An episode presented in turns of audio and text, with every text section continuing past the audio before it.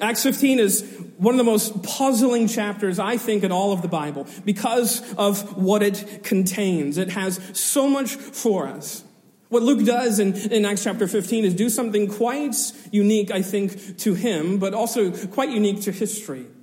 Specifically, what he does is he situates all of what he wants to talk about by framing it with this wonderful event known as the Jerusalem Council. The Council of Jerusalem, as we'll explain soon enough, was this council of elders and leaders in the early church that had convened at Jerusalem, yes, to discuss some weighty matters that had come up in the church, matters that were causing division. Most notably, they were discussing the way in which a Gentile sinner could be saved. And there were those that were saying that they had to keep all of the Mosaic law, that they didn't just have to have faith, but they had to do other things as well. And this council of elders and leaders convened at Jerusalem and hashed a lot of things out. And we'll get to that in a moment. But there's this great sort of uh, ending to that council, this ending that, uh, that sees the church in unity, that sees the church in solidarity as they're standing on the fact that, yes, even Gentiles, even they are saved by grace through faith, just as everyone else is. And yet, Luke concludes that whole wonderful sort of example of history in the church with six verses that we just read, which notes the separation between Paul and Barnabas.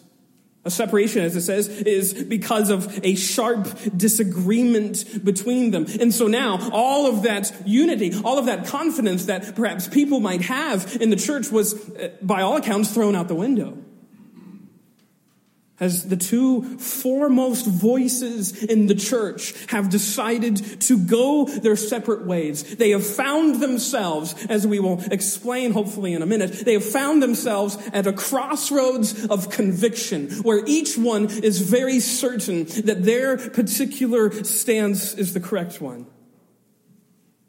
So they decide to separate Question marks pepper this scene. If you just read it, you read about their decision making. And I think the most obvious one, and if you've ever been in a Bible class and you've gone through church history or whatnot, you've perhaps come to this scene and, and wondered that same question. Who was right? Who's, who's right? Because we are, uh, we're Americans. We want to see who's the winner. We want to identify with the winner. We want to identify with the correct person. Barnabas was adamant he was adamant that his cousin, by the way, Mark, join the team on the next missionary journey. He was very firm in that belief that he must accompany us. And Paul was very certain that that was not the best course of action. And this is so because, well, I'll just read it really quick. In Acts chapter 13, verse 13, it says this. Well, I'll read verse 12. When he realized this, he went to the house of Mary, the mother of John, whose other name was Mark, where many were gathered together and praying. And when he knocked, well, that's not the right verse, that's chapter 12. Excuse me. Chapter 13, that was not the right verse. Uh, Acts chapter 13, verse 13 says, Now Paul and his companions set sail from Paphos and came to Perga in Pamphylia, and John left them and returned to Jerusalem. You have this really seminal moment. Paul and Barnabas have been sent out as the very first missionaries of the church. They're traveling to churches about to preach the gospel of Christ to them, to encourage other cities that there is a Savior, and the Savior is none other than Jesus of Nazareth. And uh, on the very first sort of early leg of that journey, John, this young man, John Mark, he leaves them, abandons the team and runs back home to Jerusalem. So now we come a couple years later, a couple while later, and we have them here at another crossroads. I want to take Mark. Well, no, Barnabas, I don't think that's right, Paul would say.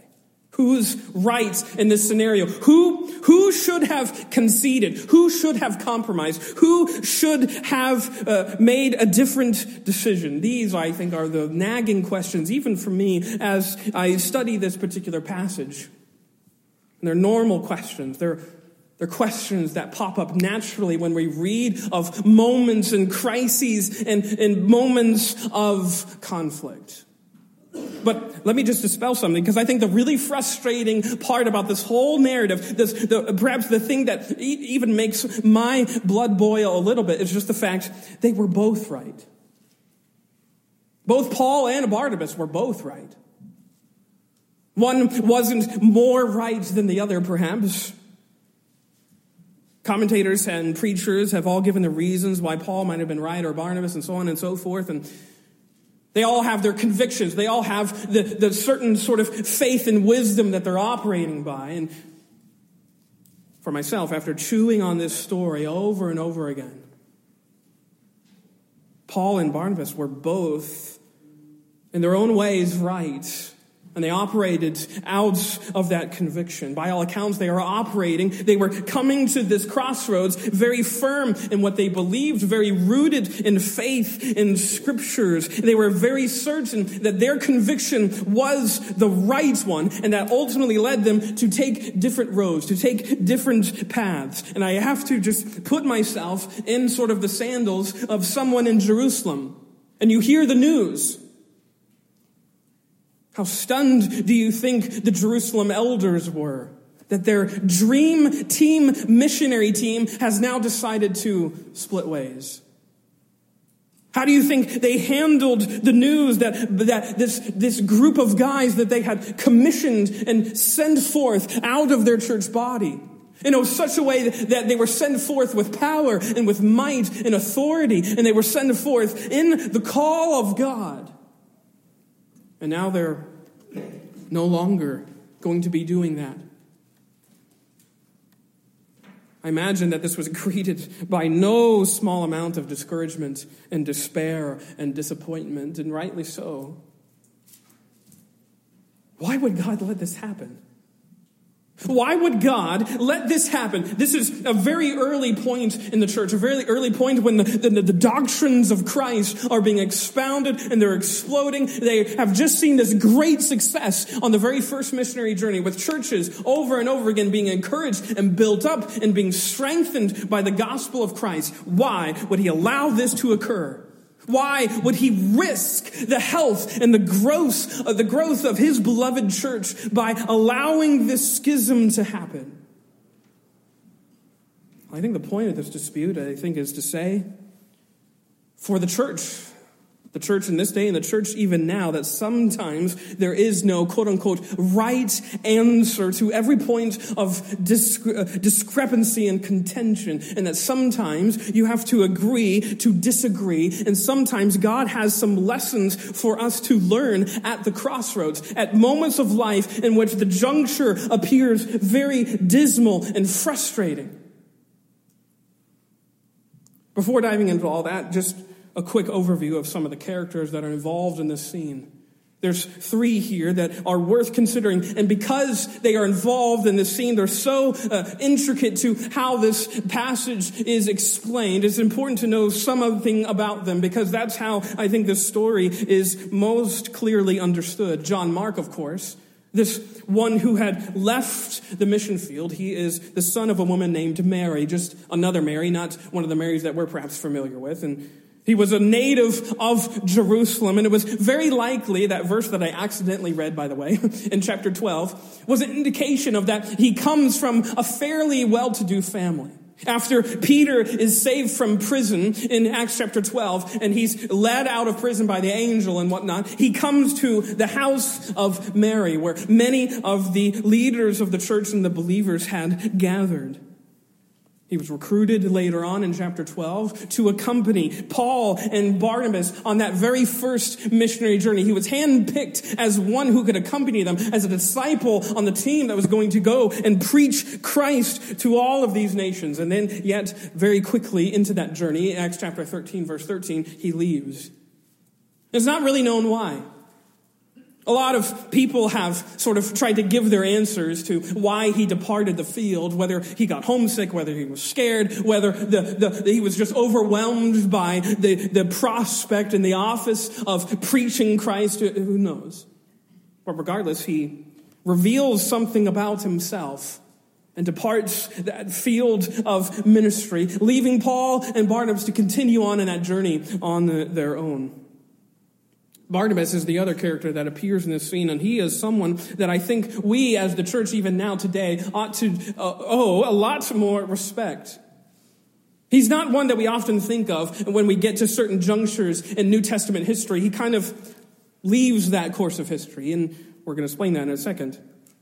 But he was recognized. If you go back to Acts chapter 4, notice this. Acts chapter 4, look at verse 36. This is one of the first appearances of Barnabas in the New Testament. And notice he has a voice that is recognized and that is sort of seen as a significant voice in the early church. Notice Acts 4:36. Thus Joseph, who was also called by the apostles Barnabas, which means son of encouragement, a Levite, a native of Cyprus, sold a field that belonged to him and brought the money and laid it at the apostles' feet. And from there he is influential in the church. Mostly, I think, uh, appearing in a way that is so fascinating in Acts chapter 9. If you go there for a second, look at Acts chapter 9, verse 26. This is, of course, after um, Paul, uh, uh, formerly Saul, was uh, uh, found by Christ, the resurrected Christ, on the road to Damascus. And of course, he's struck blind. And of course, we know that he receives the call of God to preach the gospel to the Gentiles. And yet, you can imagine the church in this moment. This guy who was Paul, who was ravaging the church, going into houses of churchgoers and dragging them out and bringing them to prison. And, and in fact, yes, even executing them, is now suddenly suddenly a preacher of grace? It must have been hard to believe, but notice who stands up for Paul. It says in verse 26 of chapter 9, and when he had come, that is Paul, to Jerusalem, he attempted to join the disciples, and they were all afraid of him, for they did not believe that he was a disciple. But Barnabas took him and brought him to the apostles and declared to them how on the road he had seen the Lord who spoke to him, and how at Damascus he had preached boldly in the name of Jesus. So he went in and out among them, among them at Jerusalem, preaching boldly in the name of the Lord. What an awesome scene. What an awesome testimony to exactly what Barnabas is known for. This one who is known for his encouragement of the saints and of the church is here coming alongside Paul, who is having those doubts whether he is a believer, doubts whether he has truly received the grace of the Holy Spirit. And here Barnabas says, yes, you can, I can vouch for this man. And then, of course, in chapter 13, he is then selected along with Paul, chosen by the Holy Spirit to preach the gospel on this first journey of missionaries. And that leads us to the third character, of course, which is Paul. Of course, we know his story, as I just sort of summarized. He was a Pharisee of the Pharisees, a zealot of those who were uh, very adamant about the law and very concerned about keeping all of the Mosaic rites and the covenants. He was one who was very concerned with the granular levels of what it means to be righteous in the eyes of God, as he says in his own testimony in Philippians 3, that if anyone thinks they have righteousness, I have more, because I've been way more zealous than anyone. I was so zealous for the things of God as I understood them at the time that I was even persecuting the church. That's how zealous I was. And yet he's found by God in the middle of the road on his way, by the way, with dispatches in his hands that were going to give him clearance to, yes, go and persecute and even execute more in the city of Damascus. He was on his way to continue that resolve. And yet, who finds him on the road? Christ does. Paul, Paul, why are you persecuting me? Paul, in his persecution of the church, was actually inflicting pain on Christ himself. And he finds Paul and snatches him out of that particular way of life. And there's lots we could say about Paul's life. He was, he, earlier than that, he had seen the martyrdom of Stephen in Acts chapter 7 and 8 which I have to imagine had such a profound impact on Paul's life. Seeing what Stephen said, seeing, seeing what Stephen had in terms of faith and confidence and who his Christ was, even as those stones were being hurled at his face. And eventually, Paul is the one who is changed and there's the one who turns the world upside down with the message of the gospel, with the message that, yes, that Christ that you put on the cross is none other than, yes, the Son of God himself. And he's died for your sins. And he eventually writes all of those letters, the, many of the letters that we find in our New Testament. He writes about how he's the least of the apostles. He considers himself as nothing. He considers himself as the chief of sinners because he remembers from where he was saved. His voice in the church, of course, even the church of today, has been a long standing voice of conviction and truth that we, yes, owe much to Paul and his faith and his testimony. So we have these three characters then John, John Mark, Barnabas, and Paul, and they are here. They find themselves at this juncture in Acts chapter 15. And as with everything, just like in real estate business, con, uh, location, location, location are the three rules for good real estate. As it comes to scripture, the, the great three rules of studying the Bible is context, context, and context. Keeping what appears in context with what precedes and what follows. So what's the context of this particular passage here? There's lots to say about that. And I think there's lots that go into this, and if you'll forgive me, I'm going to explain a little bit about this, and this may be some granular history, but hope, I hope it will impact you in some way, because I think this is absolutely crucial to keep in mind everything that has occurred. So in the years um, 46 and 47 AD, that's roughly around the time frame when the missionary journey that you can find in chapter 13 and 14 occurs. 46 and 47 AD. That's when Paul and Barnabas are going to all those churches. They're going to, they are sent out from Antioch and they go into a region that is roughly southern Galatia in a way. And they preach the gospel. They preach the resurrection. They preach Christ. And then they get back home. And eventually, throughout that, uh, in the year 48 AD, Paul writes the book of Galatians. The book of Galatians is then sent to those same churches, by the way, those same churches that he was just leaving and just preaching after all of some of the turmoil that happens in some of the cities, some of the, the, the conflict that occurs in some of those locations. He writes the book of Galatians mostly as a response to some of the false gospels that had already creeped up, some of the false ways in which Christ has been explained to the churches in the intervening time period. That's, I think, where we get to Acts chapter 15, verse 1. Notice Acts chapter 15, verse 1, because this is kind of crucial, I think, that you see this. It says, But some men came down from Judea and were teaching the brothers, unless you are circumcised according to the custom of Moses, you cannot be saved. That was their message. We can often call them the Judaizers. These were those who were so adamant about the fact that saving faith isn't just about faith alone. It's faith plus something else. Faith plus all of these other things you gotta do. So Paul writes Galatians because he does not want those churches that he had just visited to be warped by this doctrine that there's something else that they have to do um, to get saved. And many would say, and I agree, that there's this gap of time between verses 1 and 2 of chapter 15 here. And during that gap of time is when Paul writes Galatians. As he hears this news, he hears this goings on that yes, there's people who are trying to preach another gospel. As he says in Galatians chapter 1, there is no other gospel. And if you think you can preach another gospel, let him be accursed, he says. And that leads us to the same year. So roughly around spring uh, of 48 AD is when he wrote Galatians. And then roughly in the fall to winter of 48 AD, that's when the council occurs. All of the leaders, perhaps, they've read Galatians themselves. They've read that letter. They've hear of Paul being so fiery and passionate and adamant about the things of the Lord and about the things of the cross and about justification by faith alone that they have this convening of minds at Jerusalem to debate this doctrine, essentially the doctrine of justification by faith. That's their question. As they come into this, all these leaders are gathered and they are there and they're sitting around in Acts chapter 15 and they're discussing what? How can a sinner, especially a Gentile sinner, be made righteous in the eyes of God? And what is their conclusion? Look at verse 11 of chapter 15.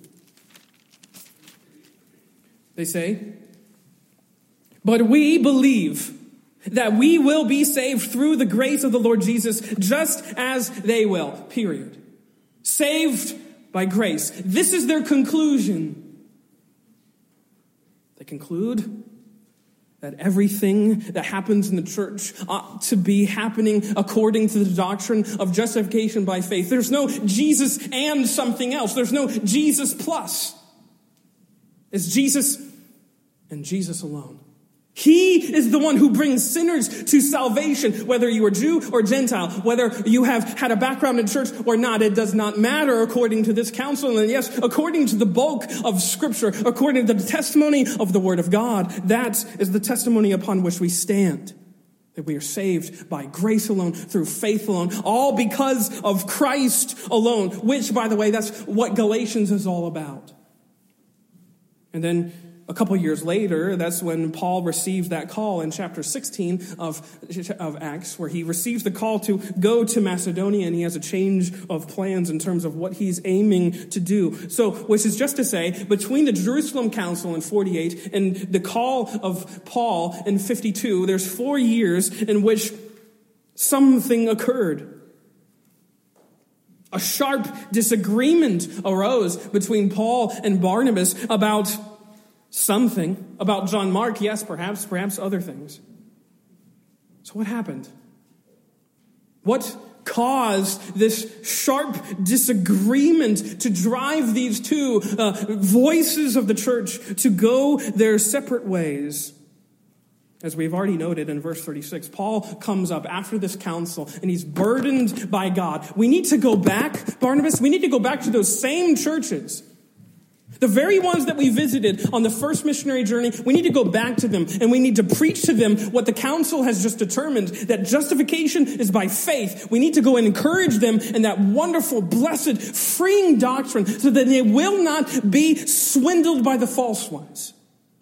And Paul says, Yes, this is a great idea.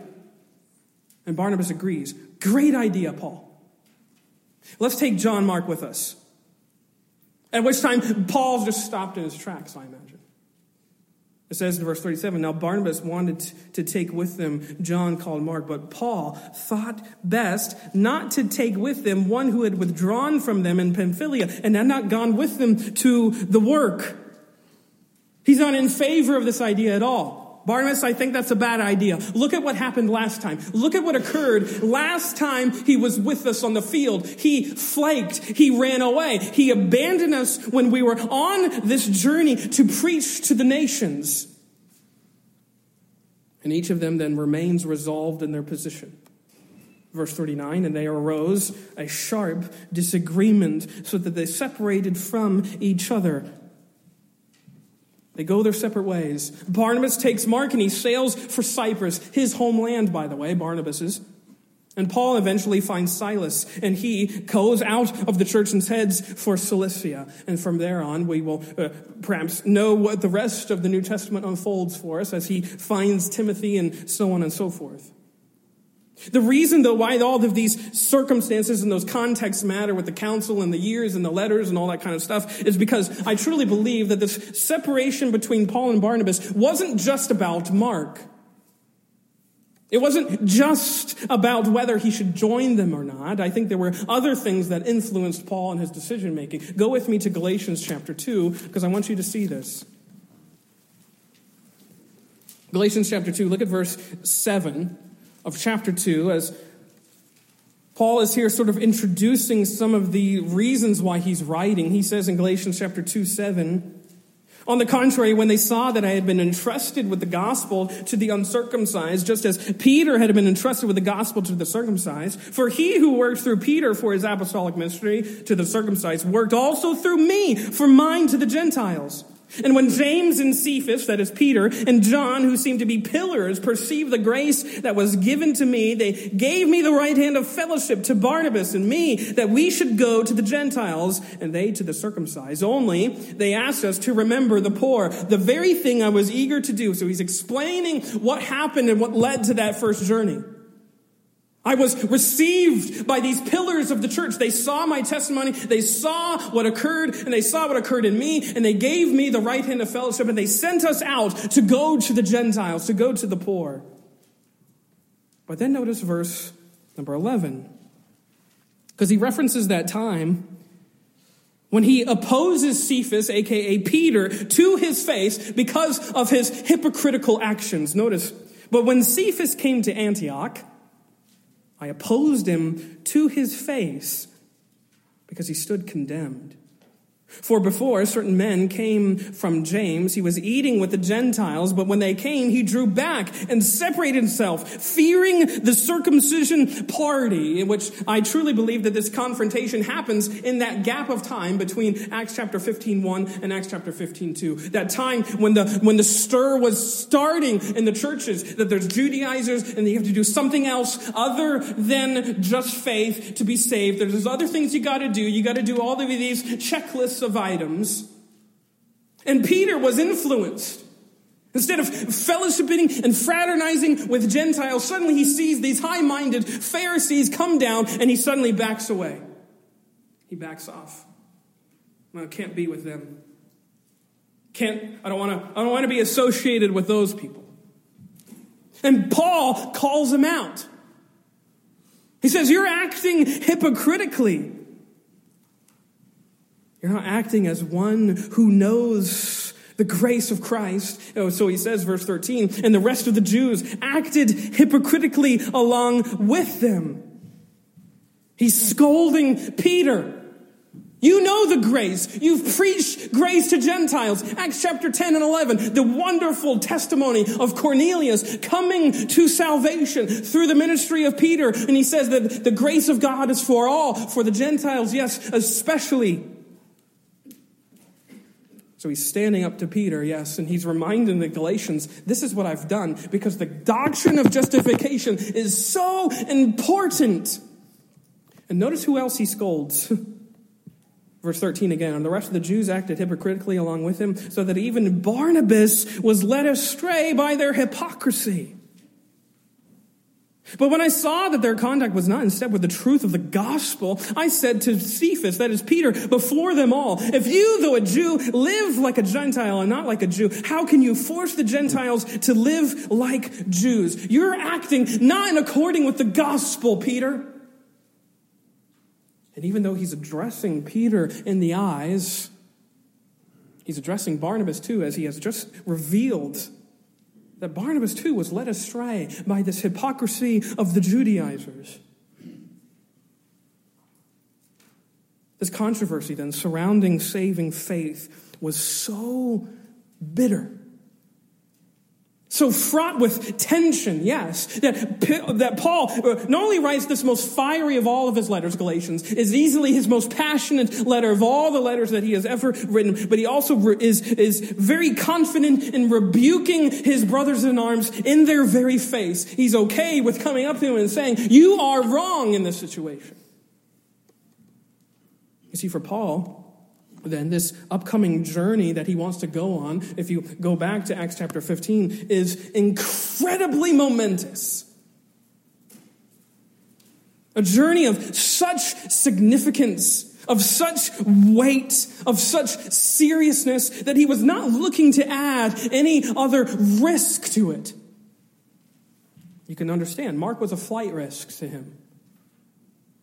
He had been with him and then he left. He was a distraction. I cannot have distractions, Barnabas, on this journey. Doctrine of justification by faith is way too important for that. The burden of bringing to bear that message was just too great, I think, in Paul's mind, that he didn't want anything else trying to cloud out his words. Barnabas, though, he saw this as an opportunity for Mark to grow. You can understand Barnabas' viewpoint. Mark left us. What better way to disciple Mark than to bring him back and put him in the same position and let him make a different choice? Paul is saying, no, it's too significant. Barnabas is saying, we need to encourage and let him grow. Such are the two positions of these men, and I think Again, they're both right in their own way. You can see their logic. Paul is very certain about what is to occur and about what is occurring within the church, and it deserves the utmost of care and attention. And Barnabas is saying, This man deserves to grow in his faith. So, what happens? Of course, we know that they go their separate ways, they depart each other, which is a very significant moment in the church. And a significant moment for each of these men. Barnabas, eh, you might know, is, is never heard from again after this moment. Interestingly enough, he never pops up again in any of the New Testament scriptures except for one very passing remark in 1 Corinthians 9. He is never explicitly mentioned or referred to or have any of his words recorded. And I want to be clear, that's not an indictment on Barnabas. It's not to say that he was wrong. I don't think so. I think the silence of Scripture on Barnabas is just to show, uh, to show us what God did through Paul. Barnabas actually sails to Cyprus, and he ha- or Barnabas sails to Cyprus, yes, and he has a very successful ministry there. Ministry of great faith, of great consequence, even eventually leading to his martyrdom for his faith. He was very resolved in the things of the Lord, such that he was martyred for the very faith that he stood for. Barnabas is a leader of the church that ought to be respected as he takes Mark with him.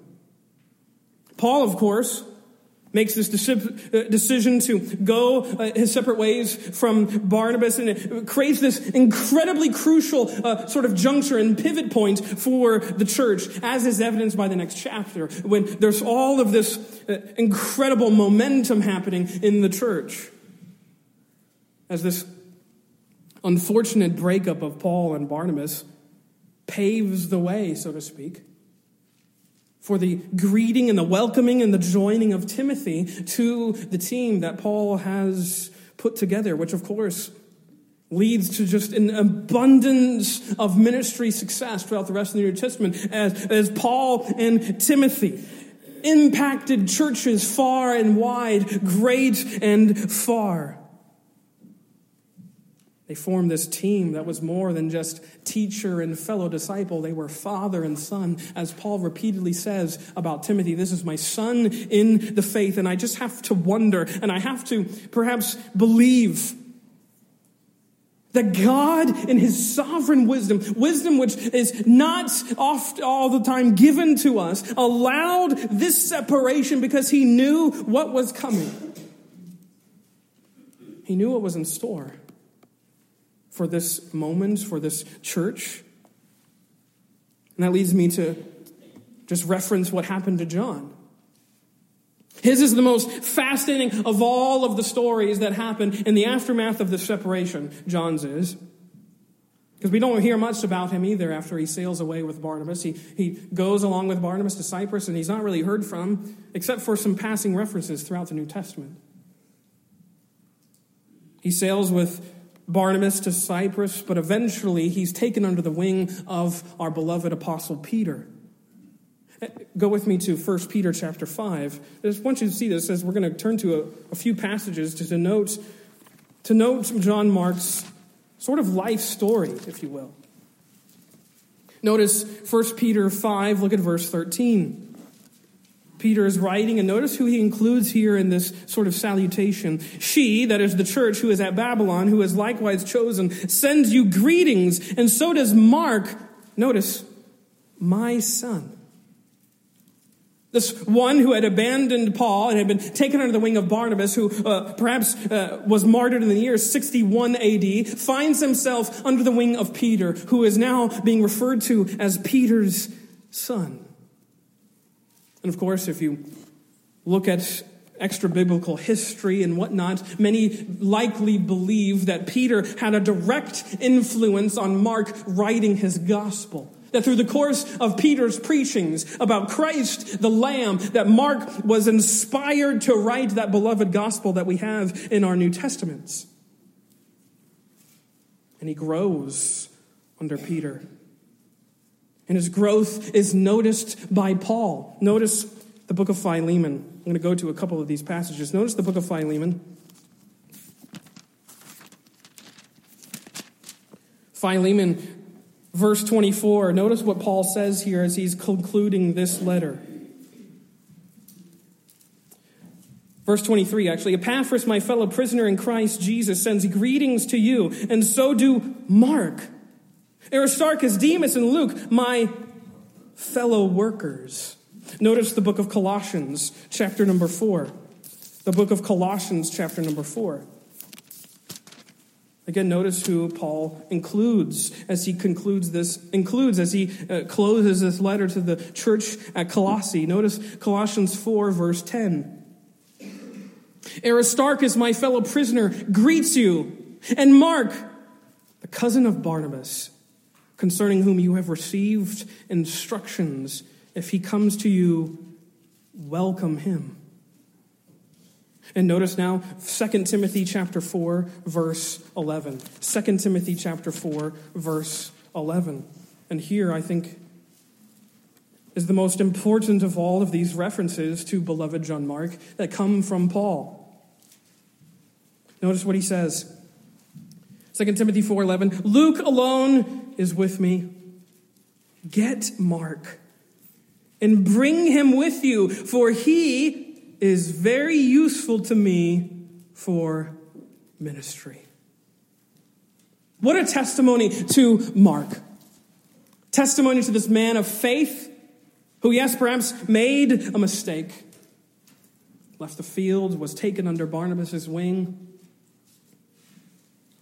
and then was taken under Peter's wing, and then was here noticed by Paul to say, You're useful to me for ministry. His life saw him go from one who abandoned the ministry and his calling to one who is useful to ministry, which I think is exactly the point that this is discipleship at work in his life. And I think it is furthermore a testament to the way in which Paul and Barnabas separated themselves. Which is to say, as I said at the beginning, that sometimes you have to agree to disagree. As I said at the beginning, I think they were both right in their own ways. They were both firm in what they believed and, and where they had come on their convictions, but for the sake of the church, for the sake of the whole body of Christ, what did they do? They chose to go their separate ways without slandering, without mudslinging, without maligning each other in the process, without harboring bitterness towards each other or ill will towards each other because of the ways in which this sharp disagreement arose between them. Instead, what do we find? They demonstrated how faithful believers can disagree and still stay civil. And in fact, we could say, still stay Christian. I think Mark's reunion with Paul is proof of that. That the greater good of God's church prevailed in the way in which they separated, which I'm sure, I am confident, was a devastating blow to the church. But it was one that God used to bring about his desired ends, to bring about his glory, which doesn't make sense. I, I think about this uh, so often. That when God brings us to crossroads, sometimes it feels as though these things don't make sense. I'm going to stretch way back. You probably don't remember this sermon. It's okay. It was a long time ago because it was when I was preaching out of 1 Kings. That was a long time ago. 1 Kings 12. I don't know if you remember that story, but it's actually one of my favorite stories now in all of the Bible. Which might seem odd because 1 Kings 12 is a very sad sort of chapter. If you remember, in 1 Kings 11, Solomon has died. I'm not going to repreach the sermon, but I'm just going to try and get you into it. 1 Kings 11, Solomon passes away, and the kingdom of God goes into disarray. Solomon's son, he comes to the throne and he makes some very, very poor decisions, very poor choices that lead to an uprising, that lead to an insurrection by the other 10 tribes of Israel. There's this separation that occurs. There's this great revolt that happens in that chapter. If you remember, all of this happens, and, and Solomon's son, he goes back into his palace, and he's sort of licking his wounds, and he's sort of talking with all of his cabinet leaders, uh, and he's saying, we gotta, we gotta counterstrike. We gotta get back at these tribes and bring them back in unto our dominion. We cannot let this stand. And what happens? The prophet of God, who appears, I think, only here, but a prophet named Shemaiah. He walks into the room, and what does he say?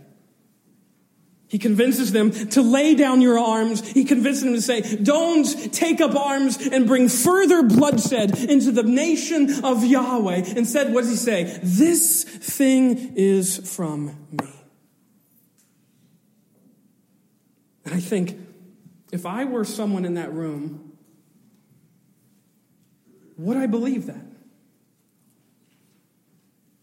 Would I believe that this rupturing of God's kingdom, a kingdom of promise, a kingdom of covenant, a kingdom that was supposed to bless and be a blessing to the nations, and yet here it's being fractured with civil war and disruption and, and all of these uh, horrible ends. And yet the prophet says, This thing is from Yahweh.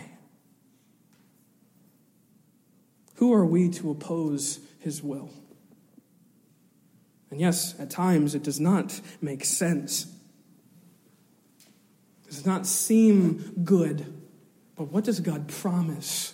That he works everything, yes, including the messes, out for his good, desired ends. He works everything out for his glory. Sometimes God brings Christians to a crossroads, and we come to that fork in the road, and that is when we have to make some really difficult decisions. And sometimes those crossroads are the result of mistakes, and sometimes life circumstances just bring them about. And sometimes God sovereignly allows the crossroads for reasons that forever remain unknown to the likes of you and me. And that's difficult.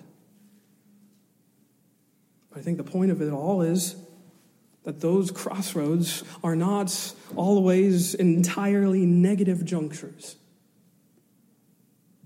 Coming to those forks in the road is not always a sign that something bad is happening, even if it might feel that way. Sometimes it's precisely God's prelude to doing something new. And that's scary. It's daunting. It leaves us feeling as though we have no moorings because things are being upset. Things are being made to look differently. For the people of Israel in 1 Kings 12, it looked greatly different. For the church in Acts chapter 15, it looked greatly different.